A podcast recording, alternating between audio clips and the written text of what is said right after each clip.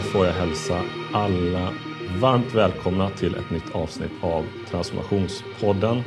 Idag med mig Johan Lager som leder det här samtalet och eh, med mig här har jag också min kollega Jenny Markstedt.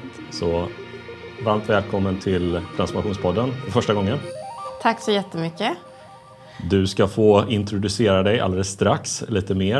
Eh, men jag tänkte berätta att vi sitter ju eh, uppe i Skellefteå. Jag har tagit mig från Göteborg upp till vårt huvudkontor här för att spendera ett par dagar eh, tillsammans med kollegorna och vi ska ha, vi ska ha det trevligt. Och då tänkte vi också att vi kan spela in den här, den här podden tillsammans och det kommer handla om att eh, involvera sin målgrupp i innovationsarbetet.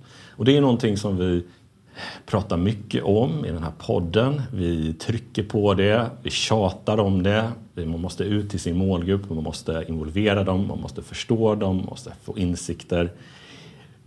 Men vi vill inte bara stanna där utan vi vill i det här avsnittet gräva lite djupare i liksom, men hur gör man, hur ska man tänka? Vad, vad kan man gå på för liksom, misstag, fallgropar. Hur gör man det här på ett smart sätt?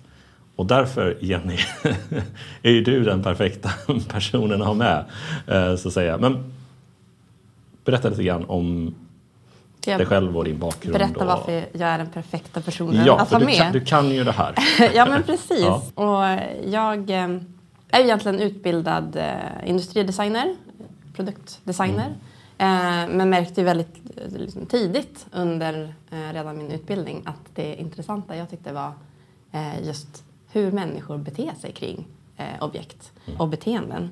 Och sen förstod jag att man kan använda design för att förändra de här mm. beteenden och förändra människors sätt att göra saker på.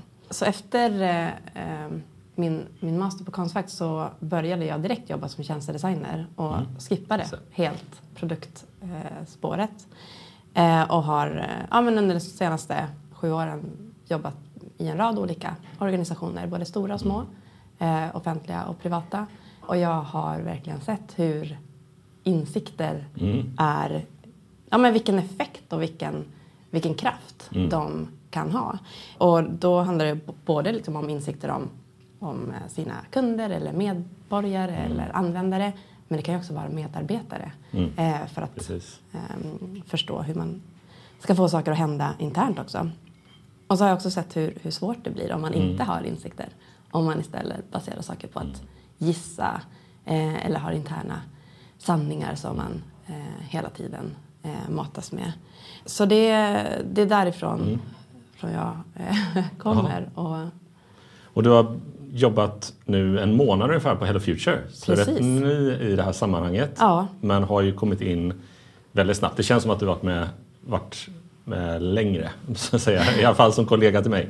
Um, men jag tänker också på det du säger, det är lite som de här olika mantrarna som har varit att vi måste samverka och så blir det det här samverkan för samverkans skull. Ja. Och just det här med användardrivet, speciellt i offentlig sektor då, där jag har jobbat, jag vet att du har jobbat mycket med offentlig sektor.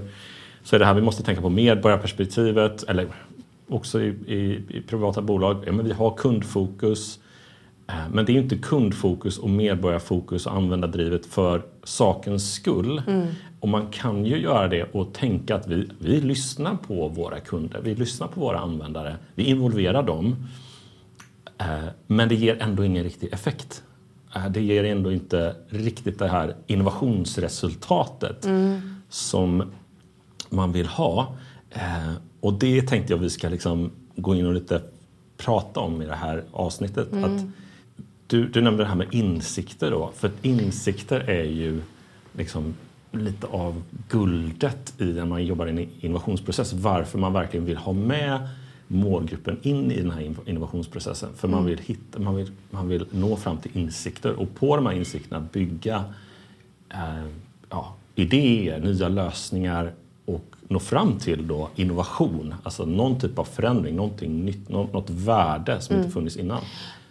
Precis, och det, det är det som jag tänker är extra viktigt nu när vi står inför väldigt stora mm. förändringar och stora skiften. Mm. Både kopplat till, till hållbarhet men mm. även digitalisering. Att det kommer i, i grunden förändra hur mm. människor gör saker och hur mm. människor beter sig kring vissa grejer. Och har man, eh, man kommer ha mycket lättare att få igenom vissa förändringar eh, men även att förstå hur man ska förändras för att det ska liksom ja. skapa värde, inte bara för för organisationer man jobbar mm. på men även för eh, människor runt omkring men även i det stora ja, hela. Eh, så, så är det ju extra viktigt att vi, vi har koll mm. och att de är med i innovationsarbetet. Och att det inte räcker med att vi vet att 40 procent väljer det 30 procent väljer det eller Precis. den här målgruppen tycker inte om den här produkten eller så vidare. Det, det ger oss bara en, en, en tunn hinna av mm. vad det du pratar om, det här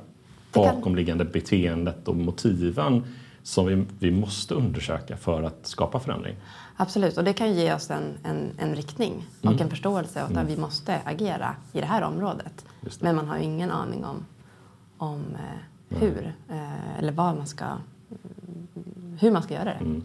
Eh, men det, jag tänker att liksom i slutändan handlar det ju om, om så innovation innovation är inte en innovation om det inte skapar värde för Nej. någon. Så, Nej. Det vet vi. Och det, det handlar om människor. Mm. Eh, och vi måste liksom ha ett väldigt empatiskt förhållningssätt mm. till människorna runt omkring oss. Eh, för att vi ska mm. kunna skapa det där värdet. För det går inte bara att gissa sig till någonting. Ja. Eh, alltså då, då, kan man ju, man kan ha flax såklart. Ja, ja, jo, men, många, eh, det, det har man ju haft, absolut. Eh, men det är inte någonting som man skulle vilja mm. betta på. Ja, men jag tänker också på, just när vi pratar om, om vad, att man liksom inte... Även om man säger ja, men vi får en indikation, att 80 procent har det här och det här mm. problemet. Men man har ingen aning om vad man ska göra. Jag brukar alltid Nej. tänka, eh, nu finns ju de här eh, maskinerna utanför nästan varje butik som har ja, olika smileys. Ja.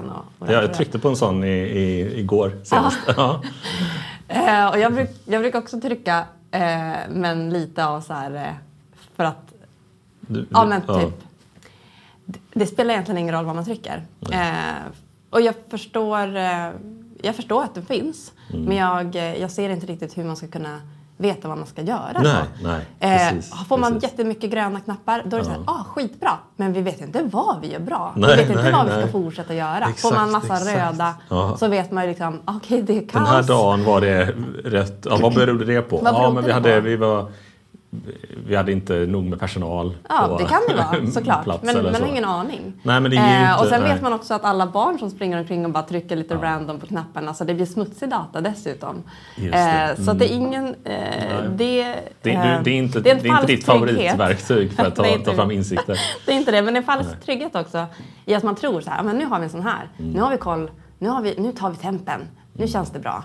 Um, men det måste ju till någonting mer. Man måste Nej. ju då bottna då i så här, okej, okay, hur kan vi ta, liksom, uh, ta tillvara på det här och ja. förstå verkligen vad vi ska göra åt det. Uh, så det är väl, ja. Uh, ja. Så om man, om man pratar om, om insikter då, mm.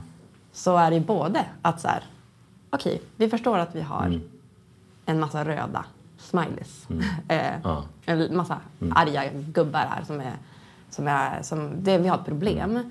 Eh, och så måste man också förstå vad, eh, vad är problemet, varför ja. är det ett problem, hur kan vi lösa det? Eh, så det behövs ju båda För Jag tänker aspekterna. på ins, liksom det här med vad är då en insikt? För insikter är ju Alltså det är någonting vi... vi det, det är inget så direkt komplicerat ord, det är ett vardagligt mm. ord. Mm. Jag tänker på så här att i sitt egna eh, liv så kan det vara så att ja, efter någonting som gått fel i ens liv, att man, eh, ja, man har slutat en, ett förhållande eller man har kanske någon, någon typ haft en konstig eller liksom, dålig relation med någon person och så går det kanske tio år man har funderat och man tänkt och så det är kanske någon som går bort och man får mer tänka igenom olika saker. Man pratar kanske med en psykolog till och med eller en vän eller man läser en bok eller ser en film och så får man så här, ja men ja, det var ju det är därför det har blivit så mm. här mm. i mitt liv. Eller eh, det är därför jag beter mig på det här sättet. Det är därför jag har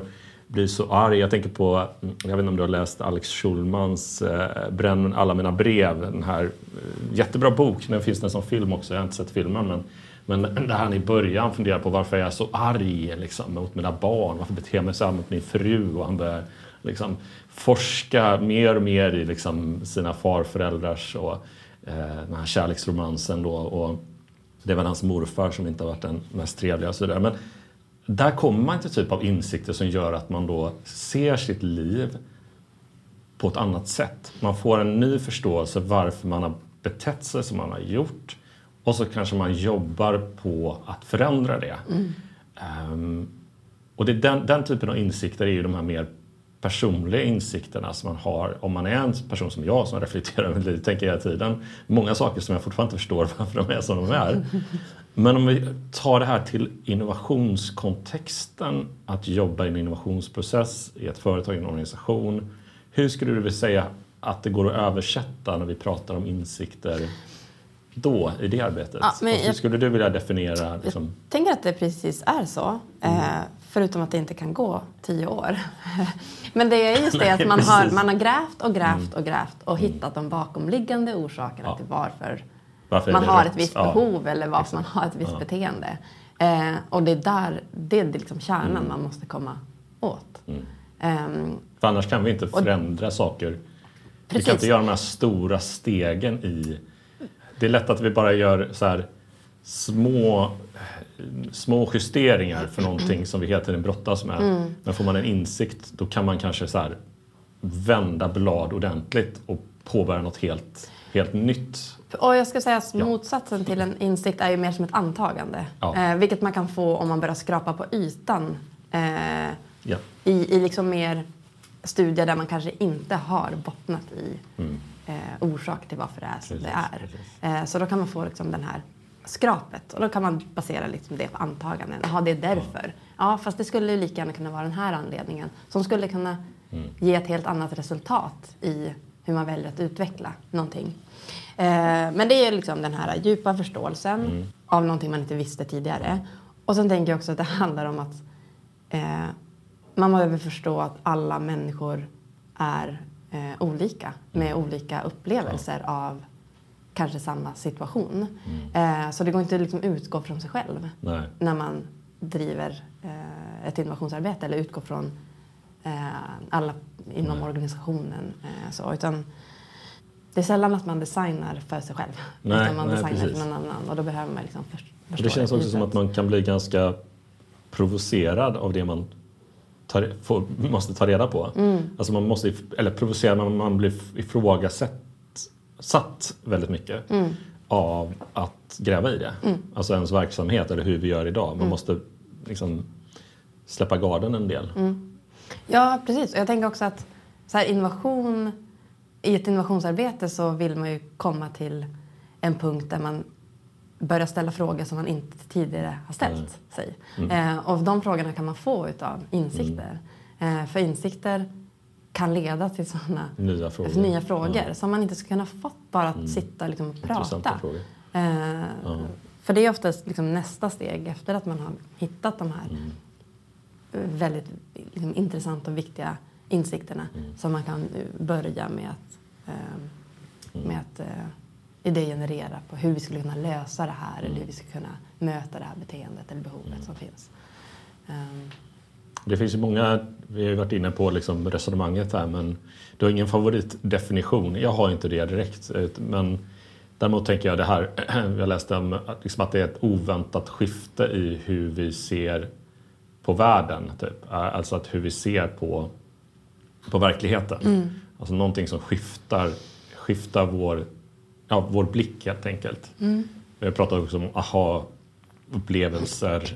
Eh, ja, vi är inne på det, här. något som skapar en, eller potentiellt gör att vi, gör, vi, vi skiftar för att skapa en långsiktig annorlunda förändring. Mm. Det vill säga innovation i slutändan. Mm. Ja, så här ser vi verkligen hur in, insikterna puttar oss mot liksom innovationshållet Precis. Jag, jag tänker att... Varav data kanske inte gör det egentligen utan Nej. bara kanske gör att vi har tur ibland när vi gör någon kanske en förbättring. Eller mm. ja.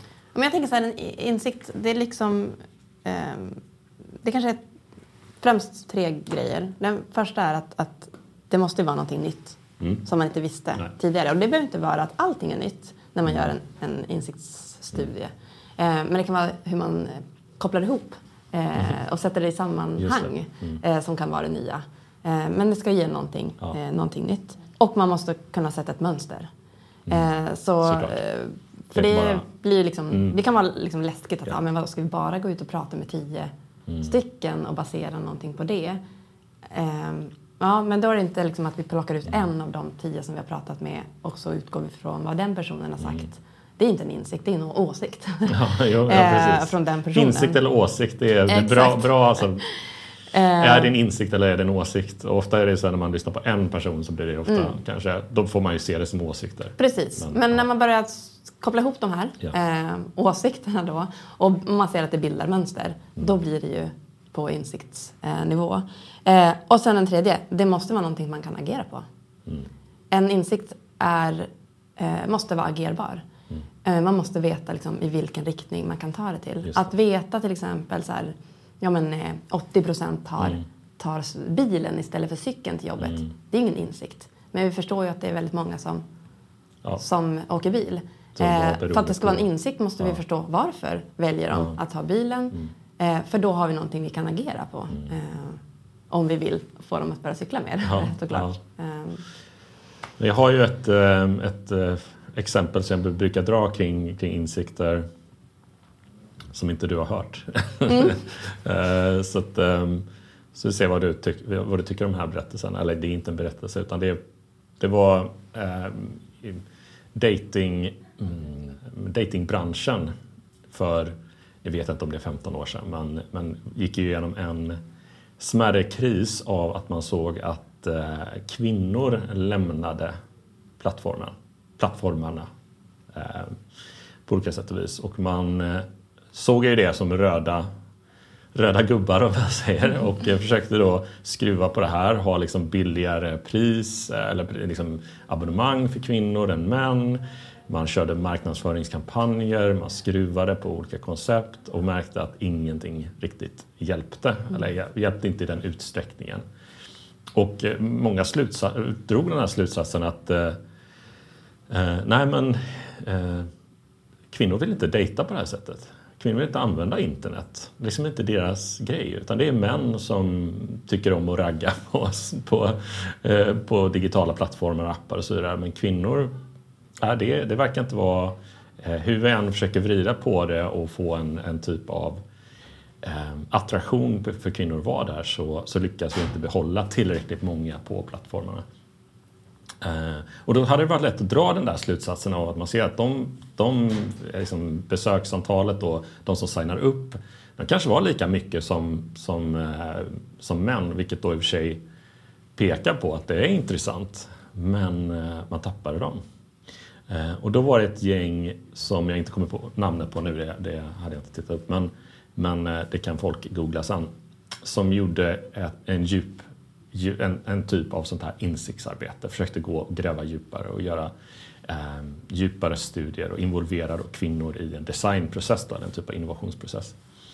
Och eh, det mönster som kom fram, det var att eftersom de här plattformarna hade möjligheten att vem som helst kunde kontakta dem så blev de ju över liksom, sköljda med liksom att de loggade in och de hade liksom 110 nya meddelanden från 110 nya snubbar.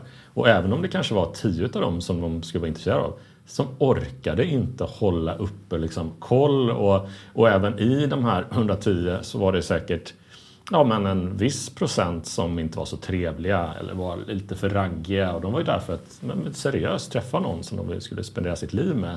Och det var alldeles för mycket Ja, och även då för unga tjejer så kanske det var en hel del lite äldre män som inte var intresserade av, alltså utanför ens åldersspann. Så att många av de här av, liksom avhoppen var att vi orkar inte vara på de här plattformarna. Det, är liksom, det, här, det här är ingenting som, som, som ja, men det, det, går helt enkelt det är, inte, det är inte hållbart att försöka hitta någon och liksom navigera i alla de här olika profilerna som kontaktar oss. Så därför såg man då många som, som droppade av.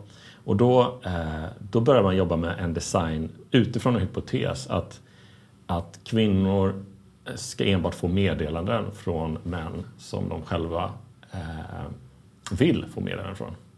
Och i kombination med en väldigt liksom, enkel design i en app så skapades Tinder som är fortfarande, eh, sist jag kollade i alla fall, den största datingappen i världen mm. med sådär en miljard användare mm. vad det är. Eh, och väldigt stor succé. Och hon som var med i det här teamet, en av de här eh, personerna som var med i det här teamet, hon startade sedan en annan app som tog det ett litet steg till då, som heter Bumble där Eh, om man då matchar, för er som inte använt de här eh, datingapparna, tar jag bara för givet det då. Så, så när man då eh, matchar med varandra och båda vill prata med varandra, mm. då matchar man. Eh, så är det kvinnan som ändå sen ska ta, ta, skriva det första meddelandet. Oh, så då får hon även en till funderare över liksom, i sorteringen att ja, men jag vill prata med den här personen. Då kan man inte mannen ta kontakt. Mm. Och det här har blivit en succé och det, så här designas nästan alla framgångsrika appar, datingappar nu, i alla fall de som ligger i toppen. Mm. Um, och det kom ju verkligen från att man gjorde den här lite mer djupare förståelsen. Mm. Vad var det bak, bakomliggande? Det, mm. det visade sig att kvinnor vill absolut ha datingappar. Mm. De tycker jättemycket om att chatta och vara på internet. så att säga. Det är ju jättenaturligt nu då, men här var ju ett, ett tag sedan då. Mm. Eh, för att träffa liksom sin livskamrat. Eh, men eh, designen och liksom hur det fungerade mm. passade inte. Mm. Och när de funktionerna kom in så, så såg man ett liksom, mycket större engagemang. Mm. Vilken otrolig påverkan det kan få. Mm. att man också inte ger sig. Att man mm. inte bara accepterar, ja men okej, så så här var det. Nej, vi ska nog bara lägga ner. Mm. Eh, för att vi, vi kommer inte... Nej, det är inget, eh, kvinnor vill inte vi har testat, träffas. Nej, vi har testat de vanliga grejerna, sänka pris och sänka Aha. trösklarna in. Eh, men inte förstår i grunden för vad det mm. förändras. Vad många människor som påverkas eh, ja. av ett sånt. och den, ja, och den, den insikten var verkligen en innovationsinsikt. Mm. För att man kunde bygga med en väldigt ja, men smart design egentligen. Det var väl det nya då, man kombinerade den här insikten med den här designen. Så ledde det fram till ett eh, miljardbolag. Mm. Liksom. Eh, en enorm tillväxt. Mm. Eh, mm. så, så jag tänker så här, det är intressant hur en sån forsknings... Eller en sån hur skulle vi kunna ja. fråga skulle kunna se ut mm. eh, om, man, om man får de där insikterna. Eh, mm. Men ja, hur skulle vi kunna skapa en datingapp på lika villkor? Eller? Precis, precis. Det var väl något sånt där det Och sen så det kom det gick till. till det. Ja, ja så, så, en, en framgångshistoria. Sen, eh, sen är det väl alltid, alltid så att det behövs förnyelse men det har i alla fall hittills varit väldigt framgångsrikt. Men då har vi rört det här med, med insikter. Då. Vi har lagt mm. den här grunden. Det är, det, det är något som ska leda till en förändring, det är någonting bakomliggande. Eh, det är någonting som, som, som gör att vi ser jag kan tänka mig att det här teamet såg ju på det här problemet på ett helt annat sätt när mm. de hade fått den här insikten och kunde mm. på så sätt liksom använda minsta möjliga designen. För det, bara en litet skifte i hur man designade mm. tjänsterna så gav det innovation.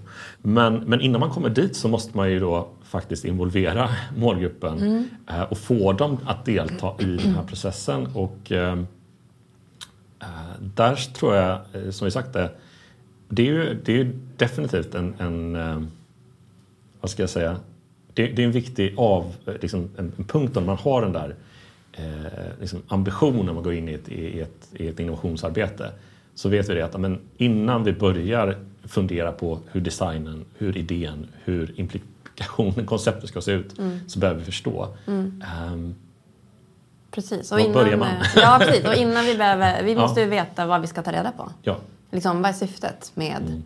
eh, ja men nu ska vi för ofta här, nu får vi chansen ja. att gå ut och prata med, med människor. Mm. Um, så, vad är det då syftet? Vad skulle det syfta till? Vad är egentligen den stora eh, frågan som mm. vi vill få svar på? Ofta har man ju då, till exempel som i mitt exempel här då, eh, någon, typ av någon, någon, typ av utmaning. Mm. Alltså någon typ av målgruppen så eh, lyckas inte med det, vi mm. lyckas inte vända trenden på det här. Vi, vi, mm. vi, vi, vi, ser inga tydliga liksom, lösningar på det här. Vi kanske har mycket data. Det ser man ju på att det finns enormt mycket statistik och data på mm. saker och ting som inte fungerar i samhället till exempel. Mm. Eh, där vi inte, vi har inte en fast lösning, vi vet bara, men mer av det här. Mer mm. skattemedel eller mer, eh, mer personal eller mm. mer teknik eller kommer antagligen inte lösa det hela. Så då har man ofta den här övergripande utmaningen som man står inför. Mm. Precis. Och, och, då, är det, då är det personer som du som kommer in i, i, eh, ja, eller processen. Kanske, ja, precis. Eller, kanske lite in tidigare absolut, för att också absolut, vara mer men, hjälpa till ja. i att hur man kan definiera vad är det egentligen ja, som är det stora problemet. Okej, det här är datan som vi har. Det här, mm. För man, man börjar ju sällan på ett, ett blankt papper. Nej, nej. Eh, utan man får liksom mm. utgå från det som, som man vet. Eh, eller som man tror att man vet. Ja. Eh, och så, så gäller det liksom att definiera. Mm. Eh, det, här, det här är det vi ska ta reda på. I slutet av, när vi är, liksom, när vi är nöjda, då vet vi det här. Mm. Då har vi svar på, på det här. Och det kan ju vara liksom i en större, så här, hur, hur, eh, eh hur upplevelsen är mm. kring mm. en, en tjänst eller hur upplevelsen är kring att eh, eh, deklarera. Ja. Eh, så. Ja, det skulle kunna vara en sån stor grej också. Men det kan också vara väldigt, liksom, lite mer specifikt. Eh, hur funkar det kring, kring det här? Mm. så. och sen Sen handlar det om att välja vilken metod ja, eh, som man ska mm, eh, använda sig av. Ja. Eh, Vad har vi där? Det finns ju flera metoder, men att jobba med kvalitativa metoder, mm, eh, speciellt när man ska liksom få de här djupare insikterna. Men det är inte sällan man jobbar eh, med mixade metoder, ja. med både, både kvantitativa och kvalitativa, för att det kvantitativa ger ju liksom en större riktning mm. och man kan få data på den stora massan om man säger. Mm. Eh, och de kvalitativa studierna syftar ju till att bottna mer i eh, och komma djupare mm. ner i Så förståelsen. Så den där knappen med glad, eh, neutral, arg gubbe eller ja, men, ansikte Får man massa röda så kan det vara en indikation på att man borde ja, söka det hjälp. Fall, det är i alla fall någon typ av utgångspunkt. ja. ja, ja, men precis. Mm. Eh, exakt. Om man, har liksom, man kan bygga liksom hypoteser mm. på vad man bör titta närmare på. Mm. Så. Eh, så i de kvalitativa eh, metoderna så eh, djupintervjuer är mm. ju, eh, ska jag säga så här, den lägsta tröskeln. Det är, så, mm. det är, det är inte någonting mm, extraordinärt. Ett, man behöver ett, ett, speciellt mindset och man behöver liksom mm. lite mm, verktyg eh, mm. för att kunna, kunna göra det.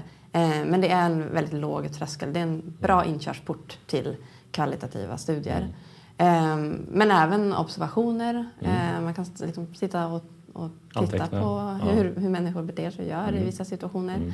Ehm, och man kan involvera de man ska, liksom, kunderna mm. eller mm. medborgarna ännu mer i mer involverande eh, metoder. Eh, dagböcker till exempel eller annat. Mm. Eh, även, även ja. eh, involverande workshops såklart med Precis, jag, så, jag såg just om, om, dagbok där att det var något företag som erbjuder en tjänst där man då enkelt kan låta sina, sin målgrupp eh, filma och dokumentera mm. sin vardag. Till ja. exempel när de använder en viss produkt Precis, eller när de gör finns. någonting, ute och springer eller vad det nu mm. Ens, ens område är. Mm. Eh, för, och när jag tänker på den eh, liksom, den typen av tjänst eller den typen av dokumentation eller sätt att observera så är det just det, jag måste göra det väldigt, väldigt enkelt för mm. målgruppen att bli involverad. Som säger en djupintervju, mm. eh, kanske bara tar 45 minuter. Mm. Man måste ändå ut och kun, eh, liksom, det kan vara ganska svårt att ha den här låga tröskeln mm. också, att få in sin målgrupp. Absolut, och det blir väldigt viktigt att titta på målgruppen. Vilka mm. är det man ska prata med eller vilka urvalet, är det man ska observera? Också. Precis, ja. urvalet. Mm i, i val av metod. Det. Eh, för det finns ju också vissa trösklar mm. i, i vissa eh, grupper där det kanske inte är lika lätt att använda mm. en app för att filma sin vardag. Eh, eller det kanske inte språkmässigt har Nej. man inte lika stor möjlighet att, att göra djupintervjuer. Nej, precis, eh, precis. Så man, man behöver liksom se till, eh, till urvalet ja. och målgruppen eh, för att välja de här metoderna mm. så att de passar. Så att man kan få de här, det det värdet mm. eh, av det. Um, så det är väldigt, jättebra. Um, sen tänker jag överlag, ett, ett bra mindset att ha är att ha så öppet förhållningssätt som möjligt mm. till att man faktiskt inte vet vad det är man ska ta reda på. Alltså, man, vet det stor, man vet syftet. Mm. Det här är någonstans här omkring vill vi, Mm. vi hamna. Men man ska vara så öppen som möjligt för Mm. det okända. Eh, det vi inte vet eh, att vi inte vet. Ja, eh, så. jag hörde ett, ett, ehm, en liten intervju på, på nyheterna igår med eh, Svante Pääbo heter han. Han vann Nobelpriset i biologi. Mm. Tror jag det var. jo. Precis. Ehm, och han, då frågade de honom vad, vad är det som driver er att, liksom, att ni har kommit så här långt i det här forskningsområdet. Och så sa han att vår forskning drivs av nyfikenhet. Eh, Jag tycker det var ett jättebra ord. eh, För man behöver ju verkligen vara nyfiken. Mm. Eh, Ja, Mm. man Ja, man behöver gå in vara med den typen av approach till det utforskande arbetet. Att, att, otroligt nyfiken och Mm. eh, man måste släppa lite på garden. precis. Och släppa lite på så här, om jag vet ju, jag vet ju hur det här funkar. Eh, jag vet ju hur det är. Ja, Eh, precis. Det här har vi, som- vi, ja, det här har vi koll på. precis, det här har vi Nej. koll på. Nej. Eh, utan släppa det och Mm. liksom börja blankt och utgå från att du inte vet någonting. Nej. Eh, för det är mycket roligare då. Ja. För då har man ju all, Ja. all möjlighet att faktiskt lära sig någonting Mm. eh, och få insikt eh, om hur någon annan tänker kring Mm. de här eh, frågorna. Hej! Johan Lager här som bryter in lite kort i det här poddavsnittet. Jag sitter med min kollega Per Lundgren som jobbar med vårt nyhetsbrev, Transformationsbrevet. Jag ska tänka Per att du skulle få berätta lite grann. Vad är Transformationsbrevet? Ja, men tack Johan, det kan jag göra. Transformationsbrevet är vår möjlighet att fördjupa innehållet från podden i ett nyhetsbrev. Så att det är någonting som kommer varannan vecka i den som prenumererars inbox. Och där har vi alltså chansen att titta på de ämnen som har varit populära, till exempel då i podden, och göra det djupare helt enkelt. Okej, så om man nu signar upp sig på det här nyhetsbrevet så kommer det varannan vecka. Och eh, vad kan man förvänta sig när man klickar upp det här brevet? Ja, eh, dels så kommer vi ju att utveckla det här över tid. I sann liksom, utforskande anda så kommer jag inte lova fast oss i någonting. Men tanken är ju att den som är intresserad av innovation ska få innovationskunskap. Det är ju det att bygga upp sin verktygslåda helt enkelt. Eh, Så att det man kan förvänta sig är ju dels snabba enkla tips. Det kan vara en länk till en artikel eller en bok som vi tycker är hjälpsam, som alla borde, läsa. Eh, Det kan också vara att vi fördjupar ett specifikt ämne från podden i video. Eh, Leif eller Johan eller Samuel eller Kalle pratar fem minuter djupare om plattorganisation eller om utforskande processer eller vad det nu kan vara. Men sen kan det också bli, ja, vi får se helt enkelt. Det kanske blir roliga saker från vår egen vardag om någon ser ett värde i det. Ja, det låter ju som att alla som är regelbundna lyssnare på den här podden borde signa upp sig så fort som möjligt. Men eh, hur gör man då det på enkla sätt? Ja, enklast är att gå in på hellofuture.se. På vår landningssida där finns det ett formulär och där kan man fylla i sina uppgifter och då är man igång. Toppen Per! Så gå in nu på www.hellofuture.se och signa upp er på transformationsbrevet. Det blir väldigt tydligt just i djupintervjuer att, att man har en väldigt öppen approach. Att fråga varför, berätta mer. Ehm, Ja, men alltid ställa öppna frågor. Eh, du ska liksom inte kunna få ett ja eller nej-svar nej. eh, på, på frågorna du ställer. Mm. Eh, och jag brukar också tänka att man ska tänka som att man, in, att man inte... eh, Politiker brukar vara superduktiga på att välja vad de får svara på. Mm. Eh, när de får en fråga från en, en journalist så, Mm. så väljer de oftast ja, men den här. De kanske får två frågor samtidigt, Mm. så väljer de en. Ja, precis. Ehm, och det, det är liksom, Eller ingen eh, alls. eller ingen alls och som ja. berättar om någonting annat. Mm. Eh, så man ska försöka tänka så här, dit vill vi inte hamna. Utan vi vill hamna mer i att eh, man ställer liksom, en fråga. Mm. Eh, och sen så kanske det blir helt tyst. Eh, och blir jätteobekväm tystnad och Mm. pinsamt. Då, då är det den som eh, pratar först som, Mm. som lite förlorar. Och det vill man inte vara. Eh, så det är den som pratar först som tycker att det är extra Mm. pinsamt. Då blir det oftast den som man intervjuar. För de måste fylla den här tystnaden med någonting. Mm. Eh, så. Så jag brukar, ja, jag brukar tänka, Mm. tänka på det. Eh, också att man kan tänka sig att man är lite av en polis som Ja. sitter i ett förhör.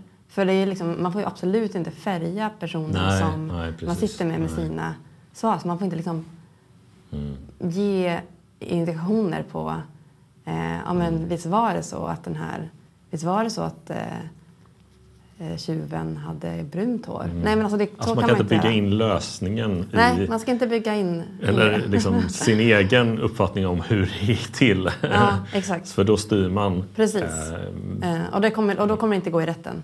Mm. För då kommer liksom förhöret vara ogiltigt. Och, och naturligtvis, för det jag ju sett många som, som går ut i den här processen och så har man redan, man utgår från så som saker och ting ser ut idag och försöker då se eller få respons på hur de använder någonting eller hur någonting fungerar.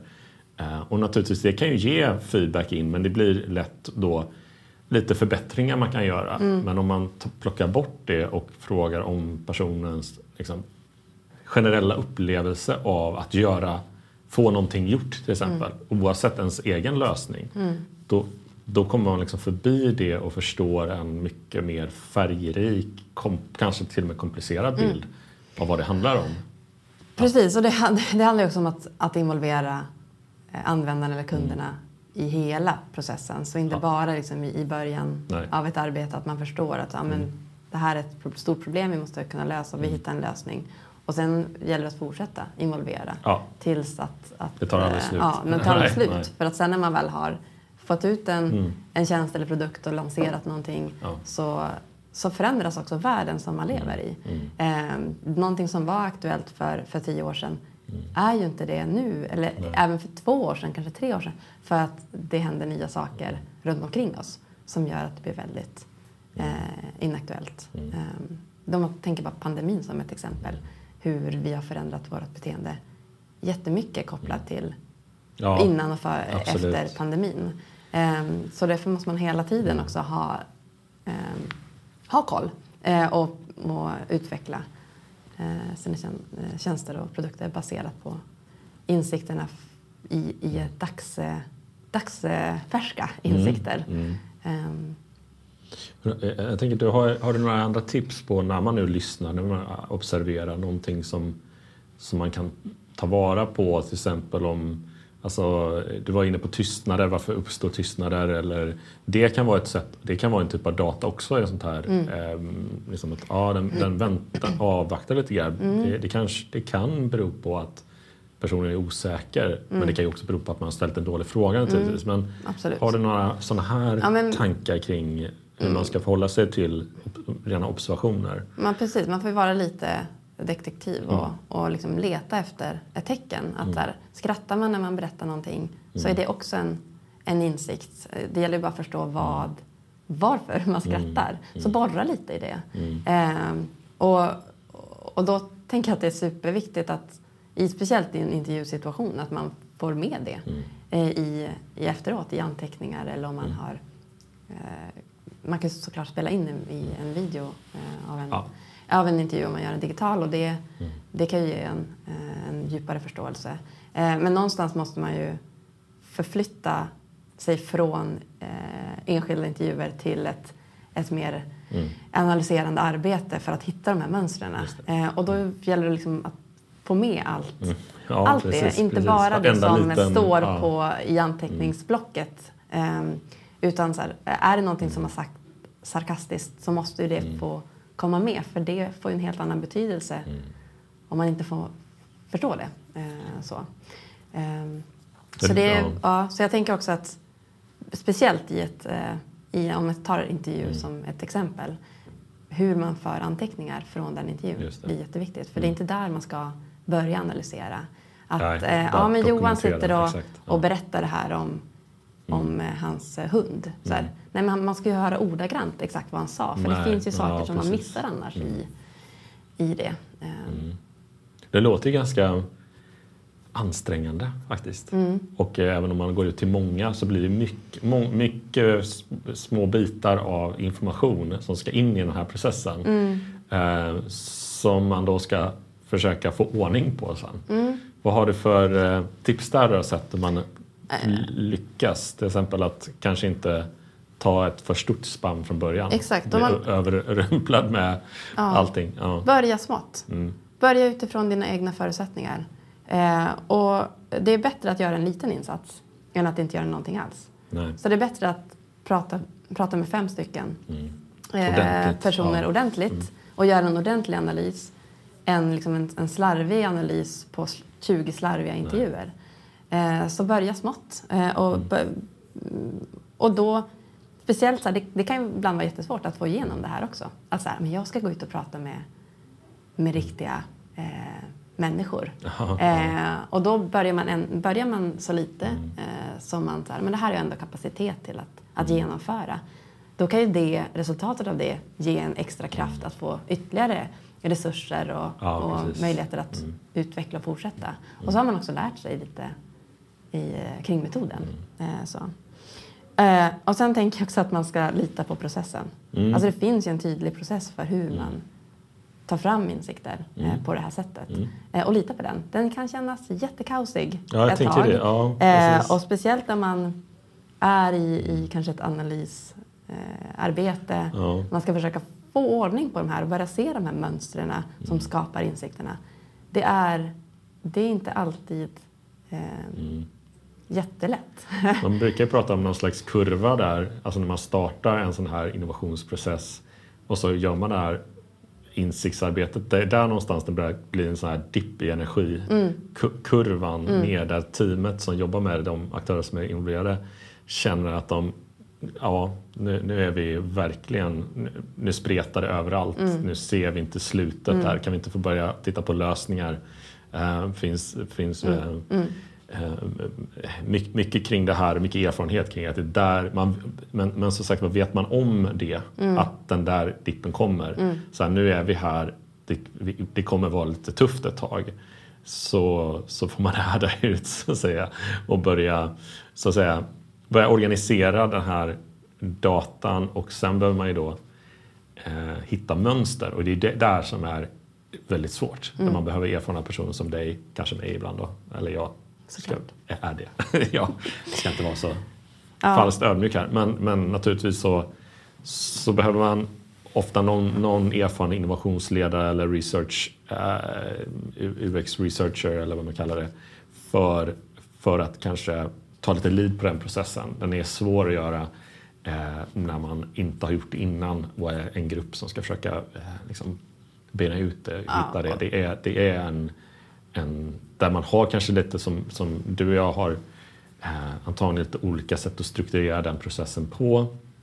Men vi använder samma typ av, av eh, verktygslåda eh, för att liksom make sense av ibland som vi, vi har, vi har snackat inför det här avsnittet att eh, när vi har gjort det fysiskt i ett rum så kan det vara post-it-lappar princip överallt. Naturligtvis organiserade i olika, liksom, olika personer man pratat med eller olika kanske teman kommer fram. Eh, eh men det blir liksom så här människor som går in där vill bara lämna rummet kanske mm. för det är bara så här. Mm. Det brukar väcka både nyfikenhet och ja. eh, lite skräckblandad förtjusning ja. av sådana eh, rum mm. fulla med post-it-lappar. Eh, men det är lite där också, befinner man sig i det mm.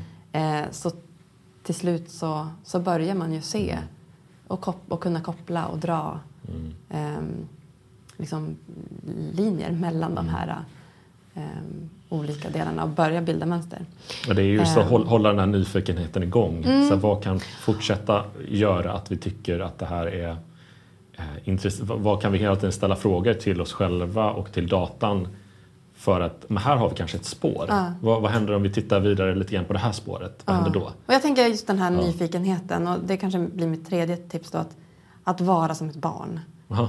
under hela processen. Att, så här, mm. alltså varför, ställa varför-frågor mm. tills du tjatar varför, hål i huvudet på den du ställer varför till. Ja, varför gör det på eh, och gör viset? det, gör det liksom under hela processen. Mm. Från start. Liksom från mm. när man börjar med att förstå vilket, vad är syftet med mm. att man går ut och gör det här eh, tills eh, sista, eh, sista stund. Eh, mm. och liksom ifrågasätts hela tiden. Och mm. det, så det är liksom en positiv egenskap, tänker jag. Mm. Att vara lite som, som ett väldigt nyfiket barn. Ehm. Ja. men en, en bild jag fick framför mig det var ju någon typ av skattjaktsgäng i någon djungel med någon slags diffus karta, typ Indiana Jones eller något annat. Eh, där man liksom är den här eh, lusten att upptäcka eller hitta den där skatten så att säga blir mer och mer liksom, energin går ner för man känner att vi, har bara gått omkring i cirklar. Och så lyckas man liksom zooma ut, man lyckas liksom ta sig till en högre plats där man ser landskapet. Mm. Och då blir liksom då är den här lite röriga kartan på något sätt eh, den börjar ändå utkristallisera sig att vara lik verkligheten. Mm. Så att man ser att nu har, jag, nu, kan faktiskt, nu har vi zoomat ut, nu kan vi se men det där ligger ju där, det ligger där. Mm. Här, nu förstår vi hur saker och ting förhåller oss till. Så då måste ju skatten möjligtvis i alla fall ligga där, mm. någonstans. Alltså det är inte en helt klar bild mm. naturligtvis. Det är fortfarande eh, en hypotes man kan börja bygga mm. på datan som man sen måste ut och pröva i nästa steg. Då, så att säga. Och, ehm, det, är ett, det, är ett, det kan vi beröra lite grann nu men det kanske är ett samtal i en annan podd så att säga. Vad, eh, att, att man måste gå ut och pröva hypoteserna sen. Eh, men då har man ändå, eh, bygger man ändå på, på någonting väldigt konkret som kommer från verkligheten som man kan vara fast i. Att ja, men vi har något att bygga vidare på. Sen måste vi pröva den hypotesen och så, som sagt var så fortsätter ju den här datainsamlingen, analysandet. Den fortsätter ja. tills man har släppt utmaningen så att säga. Ja, eller när man, slutar, man har löst den kanske. Man slutar ja. aldrig lära sig. Nej. Eh, och det ska man inte heller göra. Nej, eh, precis. Så, ja. Ja, nej, men vi har ju eh, vi började prata om vikten av insikter i ett innovationsarbete. Eh, det, är, det ska vi hela tiden vara, vara ute efter. Vi behöver nyfikenhet, vi behöver liksom vara som ett barn i att tänka att när vi, vi, vi antar att vi faktiskt typ inte kan någonting om det här. Eh, och sen får vi anpassa metod utifrån utmaning eller möjlighet eh, och regelverk kan det vara till och med. Mm. Vad, man, vad man kan, vilken data man kan samla in. Precis, och målgruppen. Och målgruppen. Eh, urvalet av målgruppen eh, och hur, hur man kan interagera dem och få med dem i ett tidigt skede. Eh, och sen,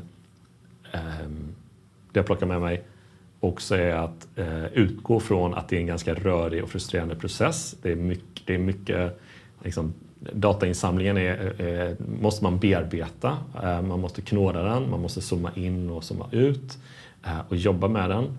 Eh, och använda den verktygslåda som finns i tjänstedesign till exempel. Det finns mm. många olika typer av sätt att liksom titta och ställa bra frågor till datan så att, så att man får ut liksom beteendemönster. Vad drivs de av? Vad motiveras de av? De här bakomliggande frågorna. Um, och förhoppningsvis utkristalliserar sig någonting att, att bygga vidare på som är mer mm. autentiskt. Är det något mer där som vi vill, vill, vill prata om? Som i alla fall har på något sätt i alla fall berättat och förtydligat den här processen lite grann och hur man behöver ja, jag... och gå, gå djupare är det lätt att vi blir för, ja. för äh, jag... äh, vad säger, okonkreta. Jag tänker att vi kan lämna... det är svårt. Vi kan lämna där ja. Eh, och lämna liksom med att, att ha ett öppet ett sinne, mm. lita på processen och ge er inte. Utan se till att hitta, hitta den där nycklarna, mm. de här insikterna som ger er nycklarna till att Precis. skapa innovation. Och något du sa också, eh, börja i liten skala mm. och titta på det och bygg på. Eh, det bästa är att inte sitta med all den här överrumplande datan och sen tänka nu ska vi analysera det här. Utan det är någonting som måste pågå. Naturligtvis kan man inte dra så stora slutsatser efter två interaktioner, intervjuer eller observationer eller något liknande. Men ändå bara, okej okay, vad lärde vi oss här? Och sen fortsätt snacka, involvera. Okej okay, vad lärde vi oss här? Mm. Eh, och dokumentera processen. Mm. Eh, och fundera kring den, zooma ut. Diskutera i gruppen olika perspektiv hur vi ser på det här. Mm. Och jag tror så här, har man, aldrig, har man inte gjort det här förut, har man inte pratat med sina eh, kunder eller medborgare eller användare Nej. förut, gör det, våga, gör det, testa. Mm, mm. Testa en och ja. se, för du kommer få så mycket energi och mycket, du kommer få mer smak, mm. jag lovar. Mm. Jag har inte Bra. hört någon som jag har, som jag har liksom, här, tvingat in i att mm. göra det här som inte har liksom, efter att de genomfört en intervju sagt bara, wow, det här var det häftigaste. Ja. Eh, så det, vad kör, våga. Mm. Ja, och eh, precis, lita på processen. Har man den här utforskande så är det väldigt sällan det inte kommer fram någon, någonting nytt. Eh, det borde göra det. För att så även hur komplext problemet är och hur komplex människan är så, eh, så har vi sett om och om igen att svaren när, som, som gömmer sig, många av dem är ganska enkla bara Mm. man väl förstår dem. Har man, inte, har man inte fått någonting nytt så har man ställt fel frågor. Ja, just det.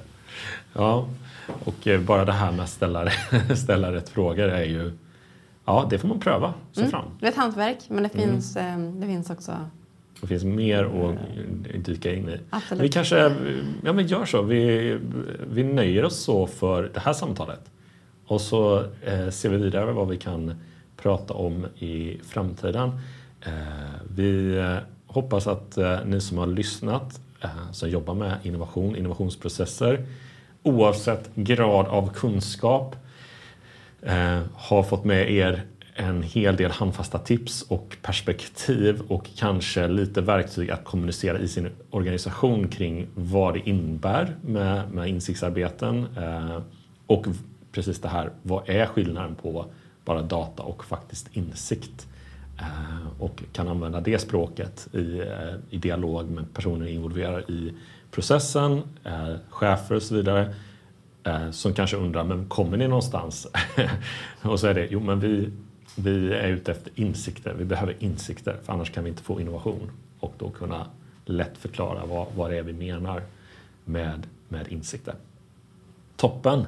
Jättekul och eh, det vill jag också säga utifrån att jag har ju det här samtalet med dig nu eh, i att vi jobbar med de här frågorna för att jag känner mig långt ifrån klar efter så många år att jobba med användardrivet eh, arbete, användarfokus.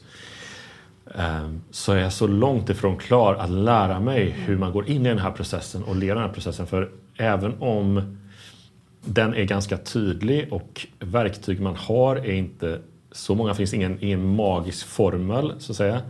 Så är det ju för varje ny utmaning man står inför och vilken ny målgrupp. Eftersom vi jobbar som konsulter, vi får ju olika typer av målgrupper, slutanvändare, Ja. Medborgarsegment, vad du vill kalla det, eh, för varje, för varje projekt nästan.